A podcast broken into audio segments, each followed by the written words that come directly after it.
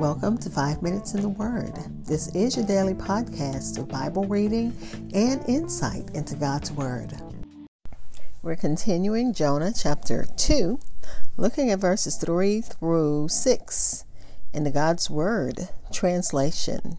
And in this section, Jonah is in a, he's already thanked God for sending the fish, and the fish is his source of deliverance. So in this part, he's describing his trouble. And as one of the other commentaries pointed out, um, he's reciting scripture from memory.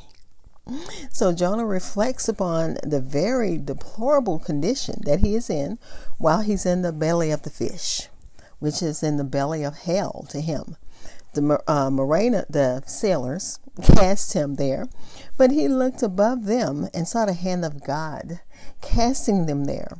And he's praying while in the fish. He's and it reads, and I'm reading from verses three through six in the God's Word translation. And Jonah is still speaking. You threw me into the deep, into the depths of the sea, and water surrounded me. All the white caps on your waves have swept over me. Then I thought, I have been banished from your sight.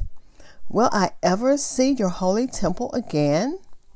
Water surrounded me, threatening my life. The deep sea covered me completely. Seaweed was wrapped around my head.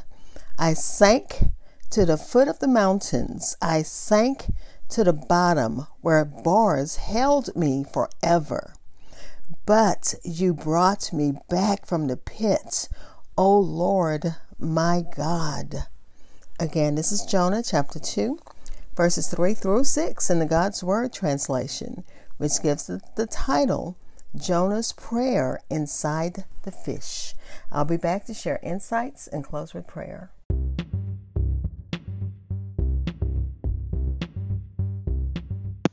This is Hope Scott. I am your host of Five Minutes in the Word, a daily podcast which spends a few minutes exploring God's Word. Thanks for listening, subscribing, and following my podcast. You can find it on Spotify, Apple Podcasts, TuneIn Radio, iHeartRadio, Goodpods, or wherever you hear podcasts. Also, please like and follow Five Minutes in the Word on Facebook and Twitter. Again, we're looking at Jonah chapter 2, verses 3 through 6 in God's Word translation. And forgive my voice, I know it sounds a little strange, but forgive me. In this section, Jonah uh, describes his trouble and he's crying out to God. When we are in trouble, it is good for us to make use of the prayers and petitions which the saints before us made use of. And that's what Jonah does. Jonah couldn't use his Bible in the belly of the fish, but he could remember what he learned in Bible school or Sunday school or maybe even catechism or doing temple worship. He had the help of his uh, memory to help him in this this dark dire dreadful situation. Jonah calls the whitecaps of uh, the whitecaps and the waves. He says they're of god and they are because god made them and because god rules them and uh, god commissioned them. But he, commis- he commissioned them against jonah and he limited them and ordered them to afflict and terrify him, but do not destroy him. And I thank God for situations in our lives that may afflict and terrify us, but they don't destroy us. They make us stronger, they make us better. And we're praying that as the people of the Ukraine and other conflicts, I know that we mention the Ukraine and Russia all the time because it's played out in front of our eyes every day. But we know that there are conflicts all over the world. And those who fear God, when they are afflicted, when they are terrified, we thank God that, he, these things don't destroy us. They make us stronger. They make us better. They strengthen our faith and our resolve to trust only God no matter what. But back to the commentaries. The words that um, Jonah use, uses are uh, the words in that are found in Psalm 42 and 7. And he's uh, uh, quoting them almost word for word. This is David's complaint, but it's Jonah's prayer. All thy billows and waves passed over me. When David spoke figuratively and metaphorically, Jonah applied to himself literally because he was he was in the uh, in the water. The water surrounded him. They threatened his life. He saw them as a token of God's displeasure. And again, he borrowed this from Psalm number 69, which is also one of David's Psalms. Jonah's greatest pain was not the calamity, but his separation from God. And that's how we feel when we're in things and we know that we've just we've uh, wandered far away from God, we feel that. We feel that tugging of the Holy Spirit to bring us back in. And we thank God for that. We thank God for a loving Father who has his arms open, waiting for us to make that, make just come back. Just come home. Come home, child. That's what he's telling Jonah. His great and Jonah feels the pain of separation from God he, his feeling uh, that he was cast out of God's sight by his disobedience. Jonah felt that God no longer looked on him with favor since he was descending to the depths of the ocean.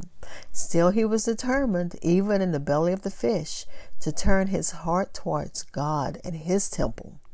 He remembered the Lord and he cried out, excuse me, in the midst of his distress. But he continues to look uh, to God's holy temple. And that's a statement of faith saying, God, I'm going to get back into your temple. I'm going to get back to the place of worship. I'm going to get, get back to the place where I'm restored. He feels the seaweeds wrapped around his head. And of course, that makes him feel helpless and hopeless. Like he can't help himself and no one else can help him.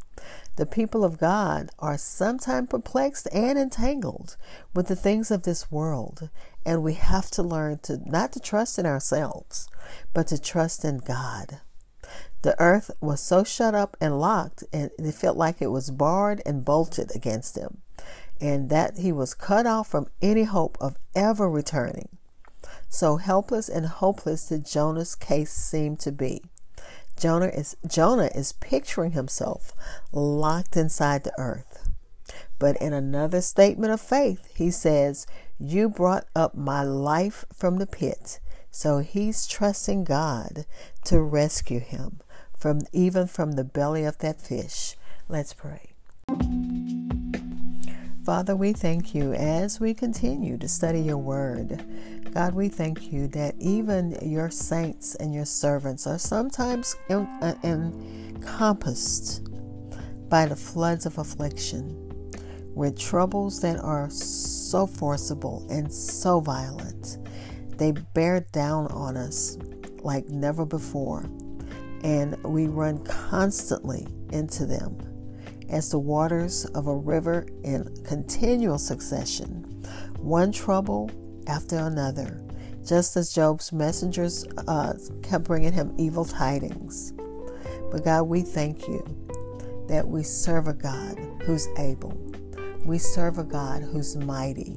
We serve a God who, even when He puts us in that place of protection so we can learn a lesson, we're in a protected place even though it seems strange and barren and you know like we're not we feel helpless and hopeless we are in a place where you're teaching us and we thank you god some lessons are hard and we don't want to learn them just like a kid that doesn't want to be disciplined that's how we are we can be stiff necked, but thank you, God, that you are a loving Father. We thank you for that. Father, we're praying as usual for the conflict between Russia and the Ukraine. Let level heads uh, reign, God. Let your word reign. Let peace reign. Let it take over. Let uh, all those um, leaders be overtaken with your compassion, your love, in the name of Jesus. Bless those who need you in a special way. The needs are so many. I'm not even going to try to start listing them because you know what they are. And we're thanking you in advance for answered prayers. In the name of Jesus and by the power of the Holy Spirit. Amen.